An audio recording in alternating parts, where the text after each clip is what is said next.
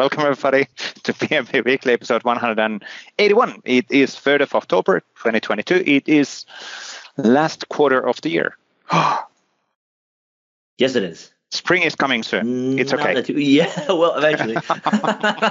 Depending where in the world you are. That is so true. Yes, you're absolutely correct. So now, today we'll have a Bert Jansen joining us. He is a senior engineer. I guess there were seniors. No, senior. I need to double check his title.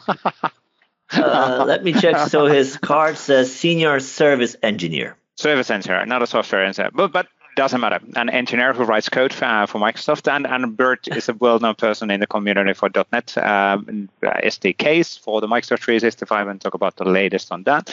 And there's some cool development related on throttling and rate limits. So how can we handle kind of a backing out as the service is telling, no, you're requesting too much information. I can't handle. And then it's like, ooh. How do you do that in the future? So there's some adjustments on that and a lot of other discussions as well. I guess let's not waste any time. Jump on the interview with Bert. Let's do PnP Weekly. We'll talk about the latest on the Microsoft 365. My name is Vesa Juvonen. Hashtag PnP Weekly. Who are you? Hey, everybody. My name is Waldek Mastykarz, and we're doing it so streamlined. We've been doing that for only... 4 years already? I don't know, something like that. Yes. Anyways, you can just see how long it takes for us to learn anything. I am cloud developer with Microsoft for Microsoft 365. And as Vesa said, I'm going to talk to Bert about exciting things around throttling. Believe it or not, there are some exciting things coming. True. And some other cool features, what he's been working on and updates. But let's jump on the interview with Bert, and we'll come back on the articles right after that. Welcome, Bert Jansen, joining on the PnP Weekly episode 181. So you've been in the show a few times, but it's been actually 2.5 years since you've been in the show. So it's been a while. We do catch up pretty much on a daily or weekly basis. But can you talk about a bit for those who do not know you? Who are you and what do you do for a living? Yeah, I've been hiding under a rock for the last 2.5 years, but now I'm back. But yeah, what I do for a living, I work for Microsoft in the OneDrive and SharePoint custom engineering team, which is a team that, as the name already mentioned, works with customers and ISVs in particular. So in my case, I'm more working with the ISV side, helping ISVs get actually the most out of the SharePoint and OneDrive experience. Because we tend to get questions from like, we want to achieve this particular scenario and we think doing it this way. And then we say like, yeah, maybe you should do it the other way around because that will be better, more future-proof and so on. So it's a bit of helping coaching those ISVs. And in parallel, that also means if we give guidance, we need samples, we need documentation that is then via PnP delivered to everyone. We don't make something exclusively for just for ISVs. Everything we try to do is we want to scale it and make it available for the whole world to consume.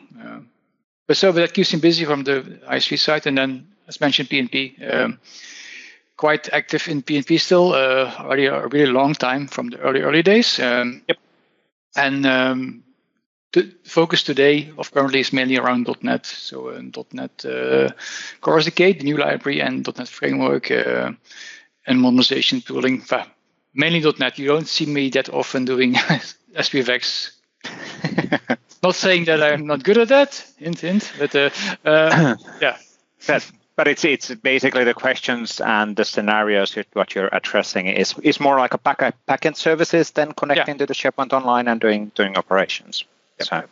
So applications have front ends and still have back ends. So it is indeed back ends. Just .NET is, I think, one of the main languages still for back ends today. Yep. At least in the SharePoint world. Now you mentioned something PnP Core and PnP.NET libraries. What are those? Can you elaborate a bit for those who don't know? Why would somebody care about the PnP Core library? Sure. I want to maybe first give you a little bit of history back. So when we started with PnP, we built what we call extension methods in .NET. Like if you have a web object in CSOM, you can then have additional methods on top of the web objects via adding a library to your project. That library was really successful, has been growing. I think, Vesa, you've been writing code there as well in those days that you still wrote code. Yeah. I can testify, Vesa actually did write code. Did it work? I forgot about that part. Bad. A bit foggy there. But yeah, so but that library evolved into PnP Framework, which at that point... we only support SharePoint Online. We used to support on-premises versions. We said, like, that's too much overhead, too much hassle. We do online only, so that's PnP Framework. But still, there was then the old library built like 7 years ago, more or less. So it's not really, well, the structure wasn't optimal. We wanted to improve things. Plus, we wanted to also include graph calls and then provide our developers with a kind of a fluent API that, depending on the situation, uses SharePoint REST, Graph, or even CSOM calls. And that's what PnP Core SDK is. It's our new library that we recommend folks to use, which provides the fluent developer model and abstracts away the actual API calls that you need. So you as a developer don't have to worry about, like, hey, should I do this with REST or with Graph or what? You just use the SDK, and under the covers, we'll do the proper calls for you. Yeah. And I think that one of the key points there is also to call out the coolness of the abstraction layer, which is as we get more and more features and APIs in the Microsoft Graph, we can flip to use the Microsoft Graph behind the scenes without impacting the applications. So the applications we've been using for the PnP Core, it's an abstraction layer, and then it will optimize the calls to the API surface, which is available, which is actually a pretty cool concept. Yep, that's the plan. So we can indeed... under the cover, switch to implementation and use the developer, assuming you have the proper permission set. If you only grant SharePoint permissions, you switch to Graph. But besides that, I think it will be seamless for you then. Yeah.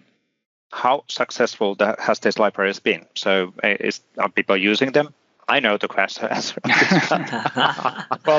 I think the .NET libraries are the most used libraries that we have in the PnP space, ranging up to 200,000 tenants a month using them, which is massive. I think if we go back 7-8 years when we started this and we imagined 200,000 tenants a month using something that we built as open source, we would just say, what did you guys drink? That doesn't make any sense at all. But actually, yeah. Aspirations, right? It's all about this reality. And the same with the volume of requests that is being made. I have to check the numbers, but it's in the billions of requests, tens of billions of requests each month via PnP components. And we're actually not even including everything, I think, because we just calculate where we have some level of seeing what happens, but there's other things there that are even not included. So it's just massive. Yeah. And I think that, if I remember correctly, from June 2021 to June 2022, that's the fiscal year, we had more than 1 million tenants using the libraries. Yeah. Within 12 months. That's like mind-blowing. 1 million tenants. That also tells something about the size of the service. Like, true.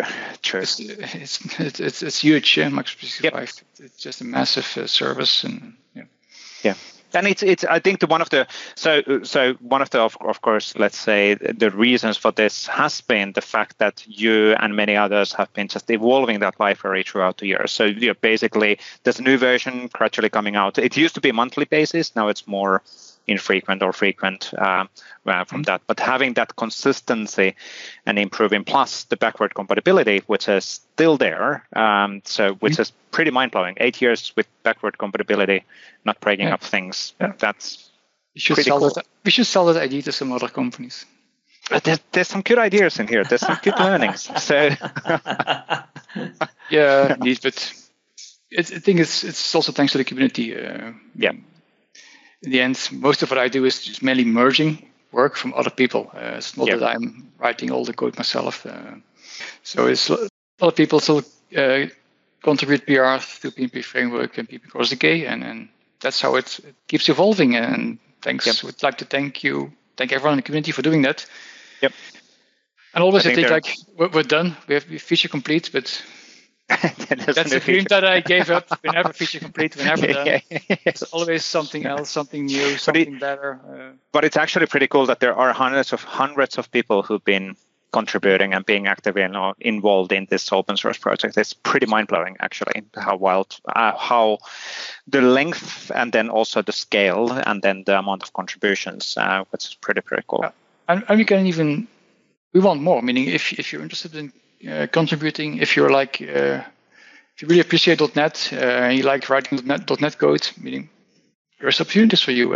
We can help you get started there with different types of things to do. So feel free to reach out, and I can help you get started in contributing .NET PRs. Yep, absolutely. Are there any areas into which you want to expand? Like, I don't know, workloads or types of operations or anything?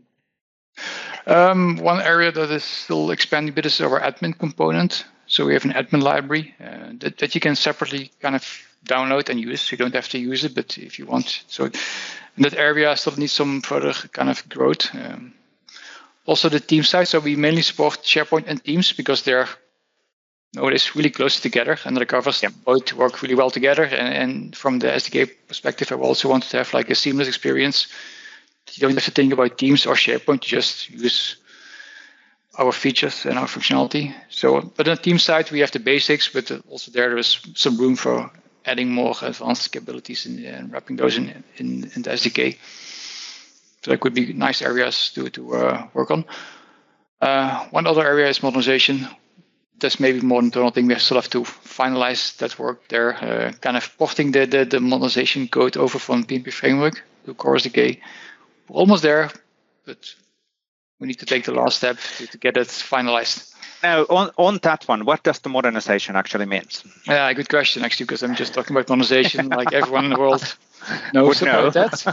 Yes. Modernization is a short name for actually what we call page transformation, which is technology that reads old pages, and old being classic wiki pages, publishing pages, blog pages, even web part pages, all the classic page types that SharePoint has and had and has, they can be converted to a modern page, for a regular page. We should stop calling it modern page, to a normal page that you would get. So if you get a communication site, you add a page, that's a normal temporary page, right? Yeah. So it's not a modernization engine, it's a contemporization engine? Yeah. Something like that. But it is really being used, meaning we have between 100 and 200,000 page transformations a month, which is a lot. So there's in the millions of pages that have been created using this.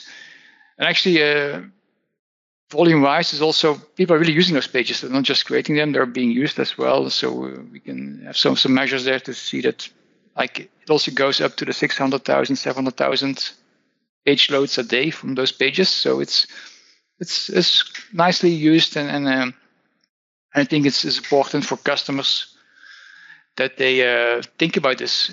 Yep. We know Classic is there and Classic pages are there, but it's kind of, it annoys me a little bit if you have a nice modern site, everything looks modern, and then you click on a particular page and boom, you're back in Classic because that happens to be a wiki page. Yeah. And that's for your users, that's kind of not good because they have to context switch. Maybe people are trained on modern UI, they don't know anymore the Classic UI, but then they're just brought back to the Classic UI via clicking on the link that points to an old page. And that's... Okay. Yeah. And it's anyway, change it.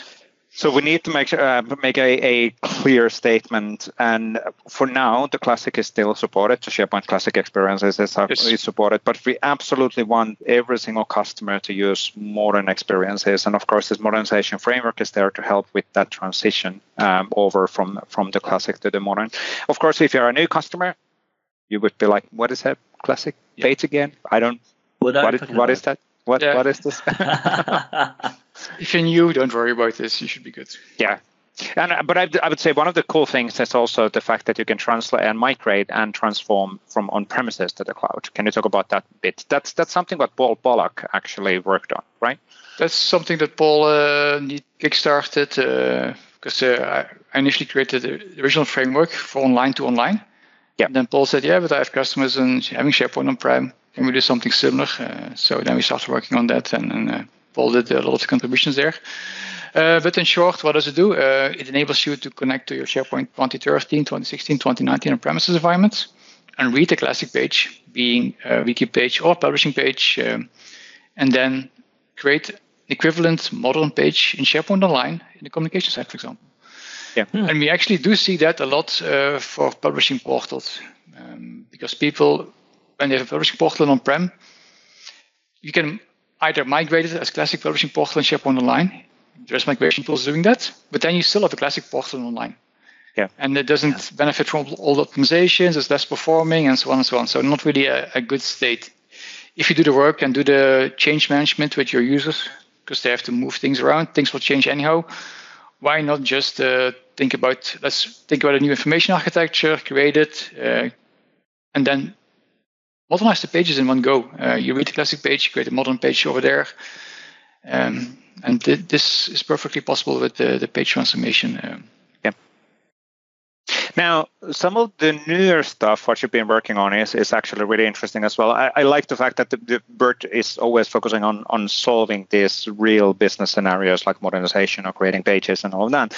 But then you've been working on the scanner technology, and then there's something coming with the headers. Can you talk about a bit on what are you working on and what the benefits for the ISVs and customers would be, or partners and customers? Absolutely. Let's start with the scanner thing that you mentioned. So it's not called scanner anymore. Nowadays we have a product which we call the Microsoft 365 Assessment Tool, which is a framework in which there's different modules, assessment modules. There's currently we have two assessment modules there, one for Syntex and one for workflow. So the Syntex module allows you to assess how much value will Syntex add to my tenant. It will analyze your tenant. It will find libraries where there's like a ton of files or a ton of folders, libraries which are really wide. So if you have like a library with 15 columns or 20 columns or more, maybe your user isn't really happy to fill those that metadata. Maybe with Syntex, you can build a model behind, user uploads the file, and the model pre-populates majority of the metadata, for example. Yep. Right. So that's the use case. Or certain file types. If you have document templates in there, Word document templates, for example, you might be automating document generation. Syntex, we have features there as well. So it tries to kind of give the business people a view on what places in my tenant, which sites, which libraries are complex and using Syntex will definitely provide a value add. So that's one module, and all of this is free to use, open source. So you can just pull it down and start using it. We don't have shut to paste links, right? We don't do that here, but we'll add it on the blog post. Okay, good. The other module is around Workflow 2013. So a while ago we deprecated Workflow 2010. Back then, there was a separate module in the what we call the modernization scanner, the old tool, the predecessor of this one. And now there's a workflow module in the Microsoft 365 Assessment Tool, which does something similar. It just gets your workflows and spits out a nice Power BI report that you can use to analyze your usage of Workflow 2013, which you can also easily upload to your Power BI service, share it with teams in your organization, and so on. We're not deprecating or retiring Workflow 2013 at this point in time, but sooner or later we mentioned that indeed that's something we are considering. So that's why we already pushed out the tool. So give folks plenty of time to already understand. It is now 2022, and we're talking about Workflow 2013. It's 9 years between those terms, and Workflow 2013 was introduced 2022. So it's now been a decade from introducing this technology. So it's inevitable. And it just works. Still works. But it's inevitable. Sooner or later, we need to move forward to a more modern or more cloud-friendly technology. So absolutely. That's key for. Also reminds me of the story like once you're SharePoint Online, you're evergreen. Once you're on the cloud, you're evergreen. You always get the latest and the greatest. and that's true. You need to do less effort, but you still need to do some effort to keep benefiting from the latest and the greatest. And staying on track with deprecations and just doing the work to get move off on a timely basis and don't have like an alarm at the very end, because then you need to find budget, find people, find whatever to get things done. So better being upfront, do it right away, and then you're safe. The other one of the other things I'm doing currently is helping around throttling. Now, a bit of context there. In my day-to-day job, we talk with a lot of ISVs, and throttling is a key problem that ISVs have, or key set of questions they have around, my application gets throttled. Microsoft, what can I do about that? How can I disable throttling? How can I disable? Yes. Can you go in the service and change something for me, and then I'm good exactly. Again? Just for next week, can you disable the throttling for me? Just for next week. So. And at a certain point, those questions made sense because we were learning, but that's already a long time ago. Nowadays, it's a fully automated machine, and you can't simply make exceptions anymore. So. Point is, an application, when it does too many requests, it gets throttled. Why does it get throttled? It gets throttled to save the service, meaning you're not allowed in the tenant. There's like you mentioned millions of tenants using PnP, 1 million over the last year. Yep. So there's a ton of tenants in the same tenant that you, same infrastructure that you are as a tenant, and we need to have a fair usage policy, and one tenant cannot jeopardize the stability and the performance from the other one. So it's kind of a balancing safety system. Safety measure. Everyone has it. I think every cloud provider has it built in. Otherwise, it's you will have issues. You mean that there's no infinite at scale in cloud? What is this? What? Somebody lied to me. What? It's another one. So we had the evergreen cloud, infinite scaling cloud. Okay. That's a good session. We'll come to it. In 2035, maybe. But when you SharePoint Online, depending on the size of your tenant, so depending on the number of licenses that you have, you get a number of resource units per time window. An example, if you have a small tenant, like a developer tenant, anything under the 1,000 users, if I'm not mistaken, you will get 1,200 resource units per minute, which means you can consume those. If you go above that threshold in a 1-minute time frame, you get throttled. Now we talk about resource units, not about requests. And there's a reason for that. One reason is that the request A is very simple for us. Request B is very complex. So there's a different cost internally. The other reason is that if there's a graph equivalent versus CSOM or REST call, we want you to use the graph equivalent because that will be more efficient when it comes to throttling. So to factor in all of these different elements, we don't talk about requests, but about resource units. So you hit your resource unit limit, then you get throttled. Now that leads us to the new thing, which are the rate limit headers. So usually, you got throttled, you got your 4 to 9. It will say, like, retry after 50 seconds. Okay, you just have to, you wait 50 seconds, you retry again, and you're good to go. But that's not ideal, because you don't want to get throttled, because you have those long delays in your application. And with the rate limit headers, what we'll do is, when you're at 80% of your quota, you will get a return header, a response header, saying, like, hey, you have 1,200 resource units quota, you consumed 1,000, so you have 200 left.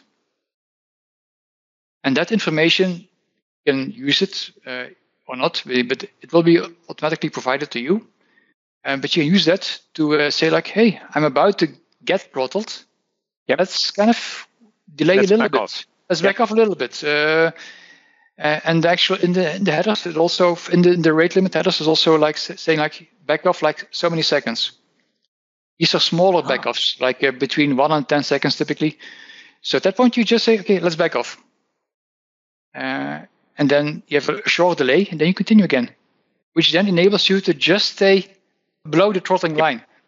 Yep. And as the end result is that you have a more smoother throughput, and in the end, also higher throughput in the same time window. Right. I think that's the benefit. So you don't want the application to be throttled because you get those long delays. Things just block, stop. Yeah. And with this, you keep on moving along. You might have a little bit kind of slow down, and then you again pick up, and then again a little slow down if you get the rate limit headers if you're closing. But you can balance it out and avoid getting throttled altogether. And the sample I'm actually working on right now is allows you to play around and test that. So you can say like, okay, let's test with rate limit on. It will send graph, REST, and CSOM calls to SharePoint. And then you'll see how it behaves and how it starts to slow down. And then you can say like, okay, no, let's turn off rate limit headers. Let's just use throttling. And you see the same behavior. And then you can compare things. Sample will have some graphs showing like, okay, what's the throughput with rate limit headers and what without? Then you clearly see what I'm talking about, kind of those, you get throttled, you have a full stop, then you go again, full stop. And with rate limit headers, you get more like a kind of curvy line, but less, no full stops anymore. Yeah. Oh, that is cool. So will these, so two things, right? So are the limits coming or headers, are they coming on Graph or SharePoint APIs? Which of these two? And two, you mentioned that there's a sample that you will be able to use to test it. So meaning there's a way for folks to force the response so that they can see exactly what's coming back from the service? That's first question. Graph, CSOM, REST, it applies to all of them. So throttling rules apply to all calls, and also the rate limit headers apply to every call. So you get them back via CSOM, REST, and Graph. For CSOM, you have to do some, I wouldn't call it trick, but it's a bit more complicated currently to get to the response headers in CSOM. Right. Because it's like a closed framework. We're looking into making that easier, but there is a workaround, which I will show in the sample when once it ships. So that was question one. And question two was how you can test that or how you can see that. Yeah, exactly. Because you mentioned a sample, right? That folks can use this to see the difference. So I would expect there is a way for them to force service or the APIs to respond back with these headers, right? Yeah. So there is no like used to be in the with throttling you can specify a certain URL parameter. And then it will test for throttle you. 429 true, I guess that was something like that. Yeah. We don't have that here. But what I do now in the sample is just hit the system. Hammer the service. No. Hammer the service. No, but really, it's not really that complicated to get throttled, in it, especially in developer tenant. If you do 5 parallel threads continuously handling SharePoint, you will get throttled in less than a minute. So and that's fine. Meaning. You're not hurting SharePoint because we throttle you if you do too much. So it's fine. So you can easily. That's why the throttling is there. So it doesn't harm the other tenants. So, one thing to note is only application permissions. So if you use delegated permissions, you don't get those rate limit headers. They only apply to application permission scenarios. In your test, you have to configure that properly. That's actually really cool. So where will we see this in practice? Are we rolling out things? You're going to provide samples? Is it going to be then taken care of in Core SDK or what's going to? Everything. Yeah. So you're going to PowerShell Core Framework, PnPJS, CLI, submitting PR to all these things, right? Yep. Eventually, yes. So there is the first resource is the SharePoint Online Throttling document guidance. We reviewed that. That has been kind of reworked. That talks about the limits and the quota that you have. So that's the theory. Yep. Then the rate limit support is built on PnP Core SDK already today, optionally. So you have to turn it on yourself if you want to use it, but you can turn it on. You can have a look at the code there. That code served as a basis for the example that I'm working on. It's not yet published, but I think it will happen fairly soon, doing some internal stakeholder reviews on it. But once that's done, I will ship it. So maybe this week, maybe next week, but fairly soon.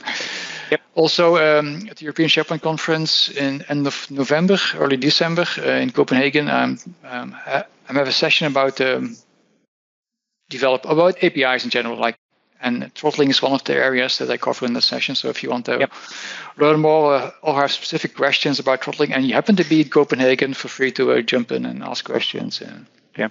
Seems to hear a lot of people will be in Copenhagen, which is really cool. Yeah, anyway. Nice. Looking forward to it.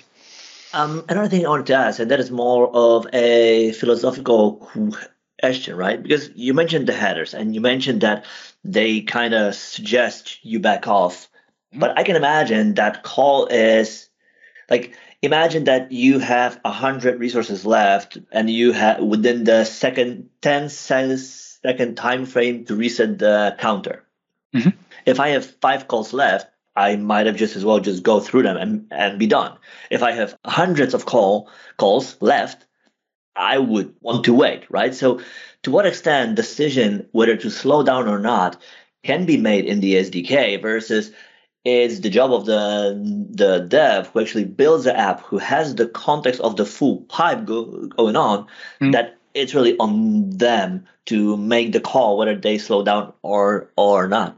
Yeah, that's a good remark and good observation, because indeed, to what extent do you need to, when do you need to actually slow down, and when can you continue, and where do you draw the line? And that depends a bit on your application. Like when I built the sample and experimented with it, if you like 10 or 20 parallel threads, you need to have a bigger buffer, because SharePoint will say like, okay, you're at 10% or 20%.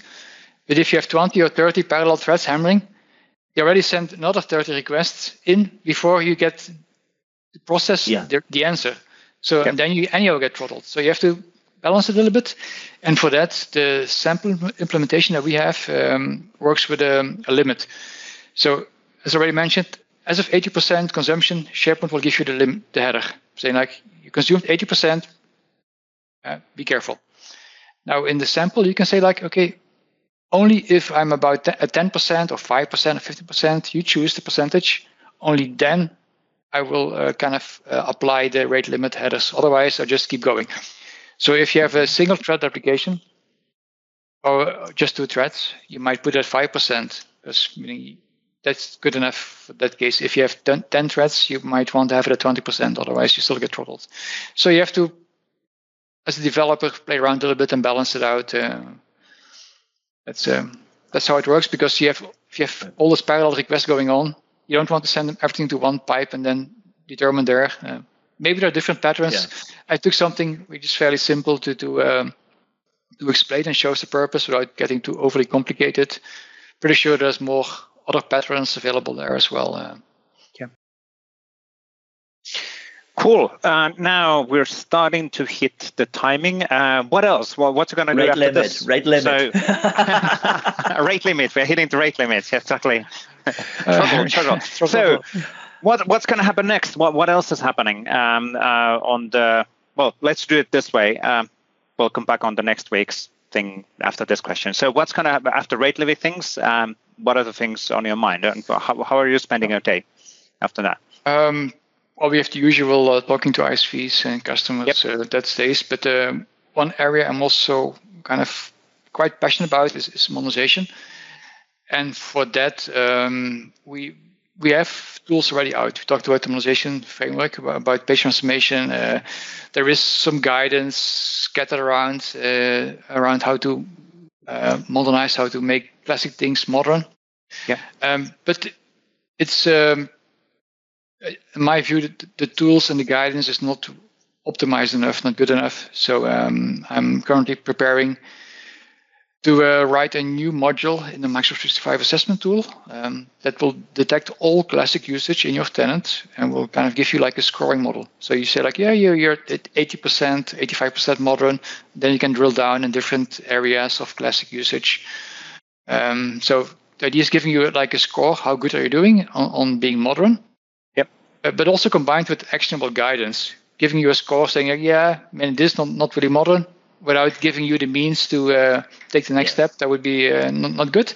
So we try to combine both, like giving you more detailed insight on classic usage and then actionable guidance on moving that classic usage into modern usage. And that's currently in the spec phase, so it's written down, not yet coded, but I think that's next step is kind of finalizing the spec feedback and then starting to work on that. Cool. Cool. Now, before we close, anything interesting happening this week? Let's do a round table. Let's start with Waldek. Waldek, what are you doing this week? Woo! Celebrate the release of CLI for M365. Last Friday, we had a release and our version 5.8. Yeah, we're gearing. We plan to have another one in October, 5.9, and then we move to V6, for which we've been working on half a year or so. So, another major sixth year, I think, into the CLI. We break some things, unfortunately, but again, like that's just the price you pay for building something over time and learning as you go, and then basically adapting, trying to make a tool as useful and meaningful as you can while keeping it also so manageable, right? So we're working on that. Other than that, internally, let me think. There is some internal work coming. So I cannot share anything about it just yet, but I hope that I'll be able to tell you more about soon.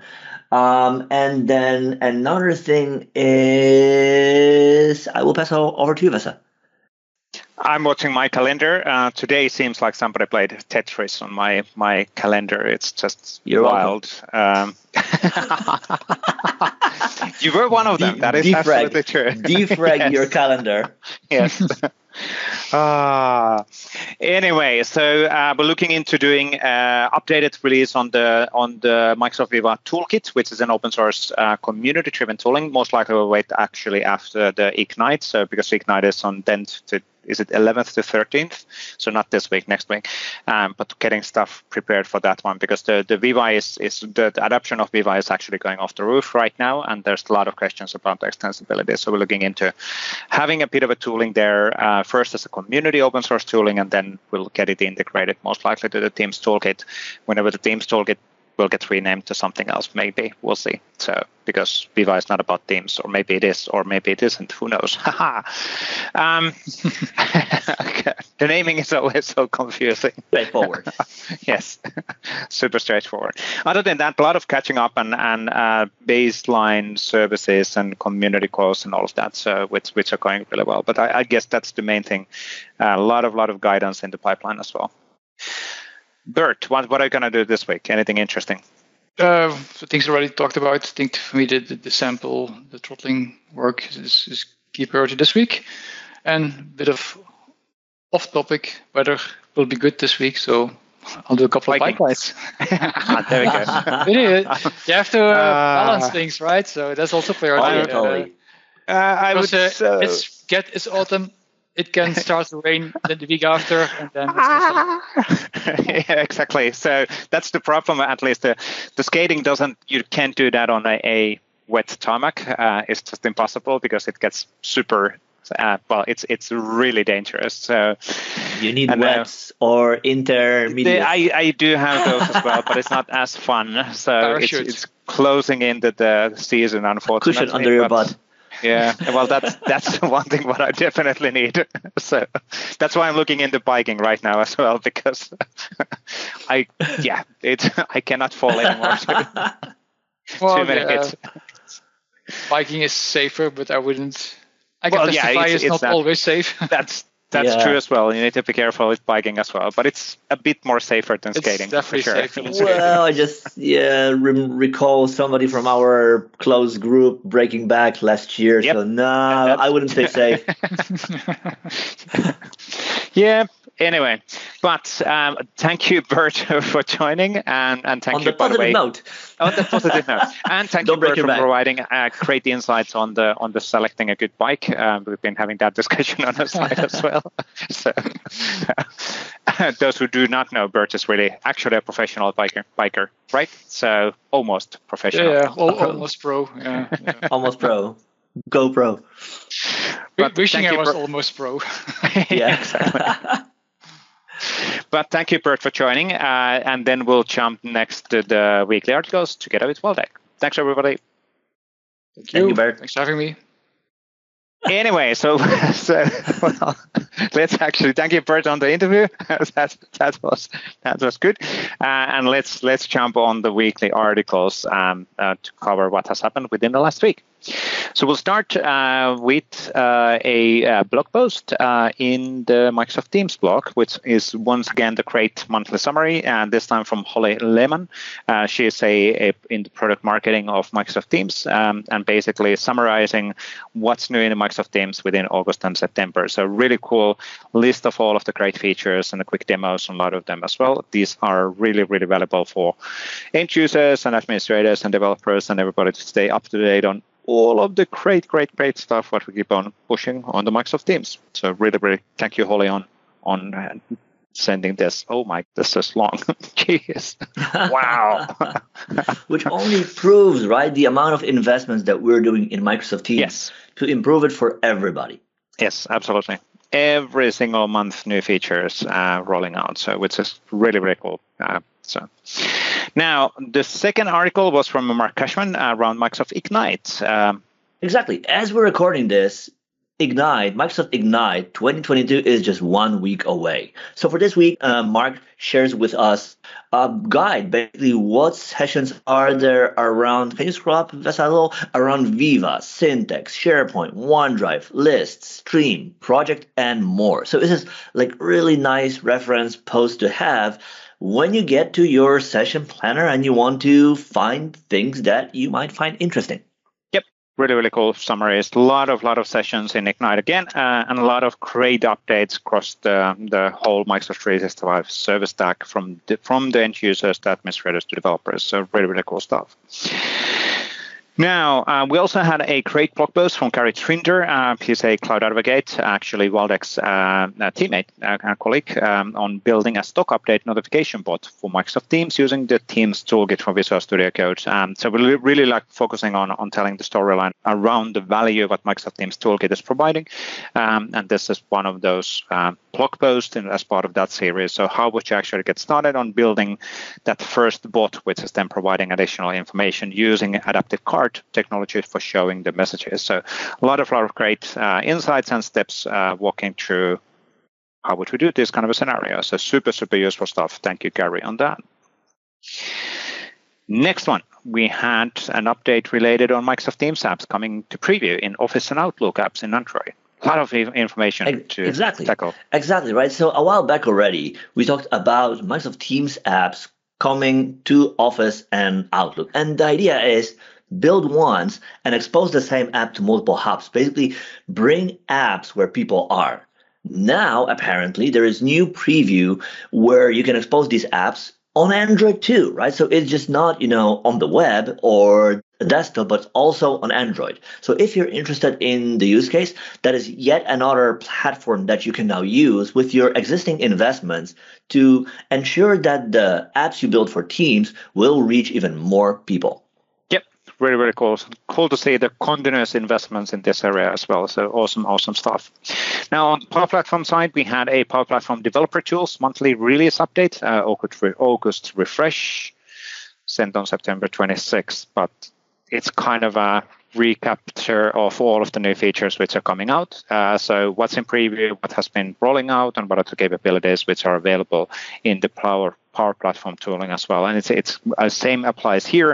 A lot of new capabilities rolling out on a monthly basis. So thank you, Karthik, for that one.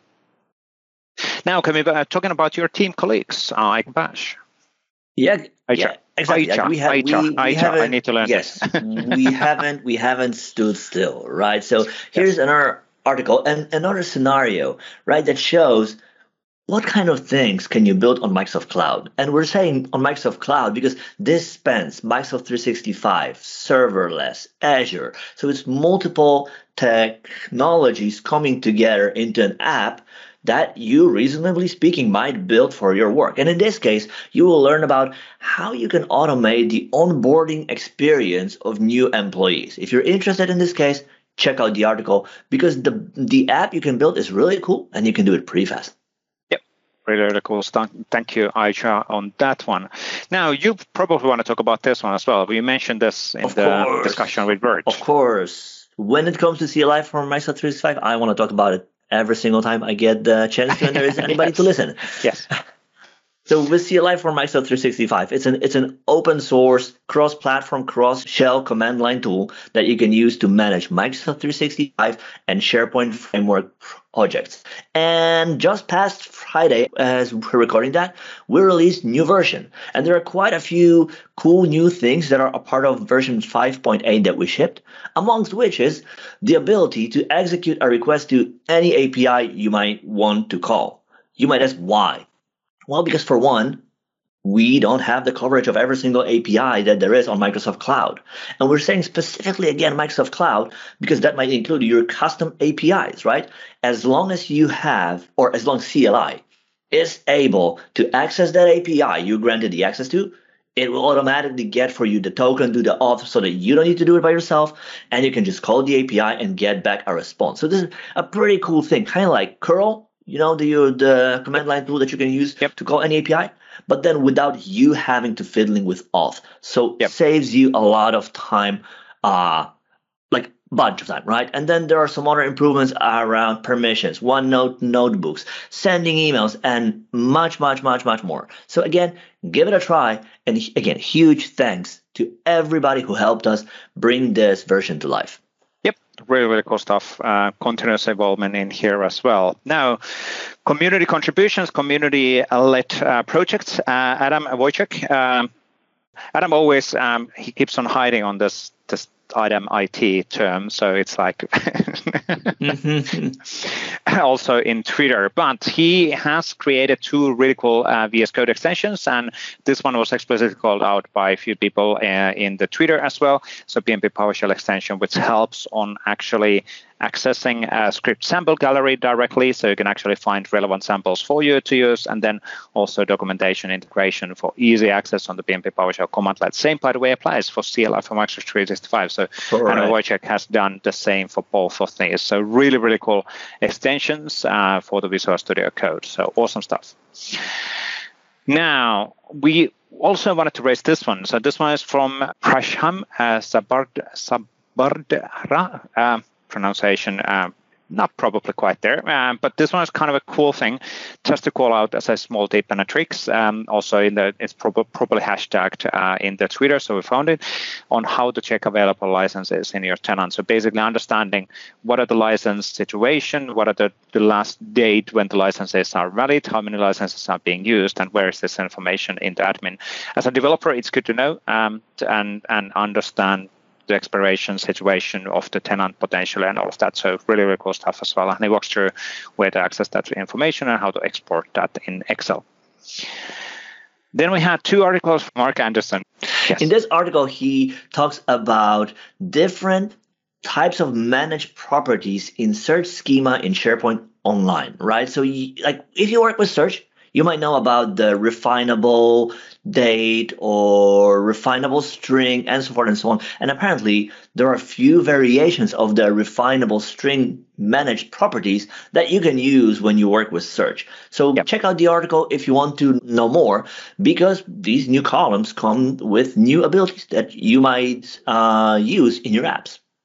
Really cool stuff. Also, Mark had a new article related on creating custom content types for stream in SharePoint. And this is really talking about the fact that as we have the baseline stream object for the video, you can basically extend that and include additional metadata on the video object as well, which is really, really cool, using the normal content type inheritance model. And Mark, who's actually Mark is talking to Mark, and Mark is Martin Roz. Yep, he is the product manager of the stream. So he can basically confirm from Microsoft that you can actually do this and you can inherit things and make things even more efficient. Really, really cool stuff. Then we had an article from Daniel and Daryl related on collaborating Teams meeting with Excel Live. Yeah, I think there is actually, is that a video or a webcast? It is a video, yes, webcast. It's the Message Center Show episode. Where's the episode number? 255. 255. Right on there. Yes. Exactly. I'm flying. Exactly, right? And in this episode, they talk about Excel Live in Teams meetings, right? So imagine you have Excel sheet and you want to work with it during a meeting. They talk about how does it work and so forth and so on. So check it out if you use Excel for work, because you might just found out about a more efficient way to use it in your meetings on Teams. Yep. And one thing to call out also that there's a highlights on the Microsoft Viva digital event from September 22nd. That was the event where we introduced a lot of the new Viva capabilities and talks about that as well. So some of them are now announced, not yet released. So there's quite a big difference on that. So they're not yet available. They're coming. So. Yeah. Then we have two videos. Andrew Connell from the Voitanos had a great video related on the huge changes in the MS600 exam in August 2022 update. So there's quite a lot of changes and prioritization on what that exam is covering already available. So if you take the exam, this is a great video to have a look on. It is calling out the big differences where you should be focusing on and how do you prep for that certification. And then the last one was with Paolo, related on managing document set versions history with Microsoft Graph. I was not aware that this is possible. So today you learn. There you go. Today I learned how to use Microsoft Graph to manage document sets version history.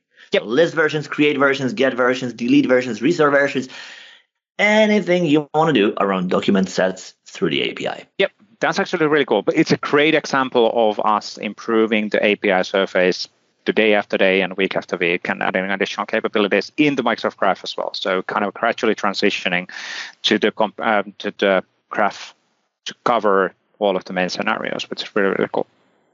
Cool. We already went through what's going to happen this week with Bert. Anything else on your mind? No, nothing else. Well, I mean, there's a lot on my mind. Like, my mind is always... Yeah, this is a family show, so don't... Yes, exactly. So, yeah, and also let's share under NDA with all our friends. No. Yeah. No, let's not do that. Anyway, I guess that then sums up this week. Good to catch up with Bert. Thank you, Bert, one more time for joining. Good to catch up with you, Waldek, as well. Well, we have quite a few meetings already today on the schedule, so which is okay. My calendar today is just 16 meetings. So that's good. Which is pretty decent. Obviously, I can't take all of them because they're overlapping a bit, but so it's good to have demand, I guess. I don't know. Yeah, absolutely. But we'll be back with the next PnP Weekly show within next week. Thank you for watching. Thank you for listening. Whatever is your chosen method, please use the hashtag PnP Weekly in the Twitter, so we find out all of the great stuff what you've been doing as well. But thanks for now, and keep the feedback coming. Thanks, everybody. Have a great rest of the week. See ya.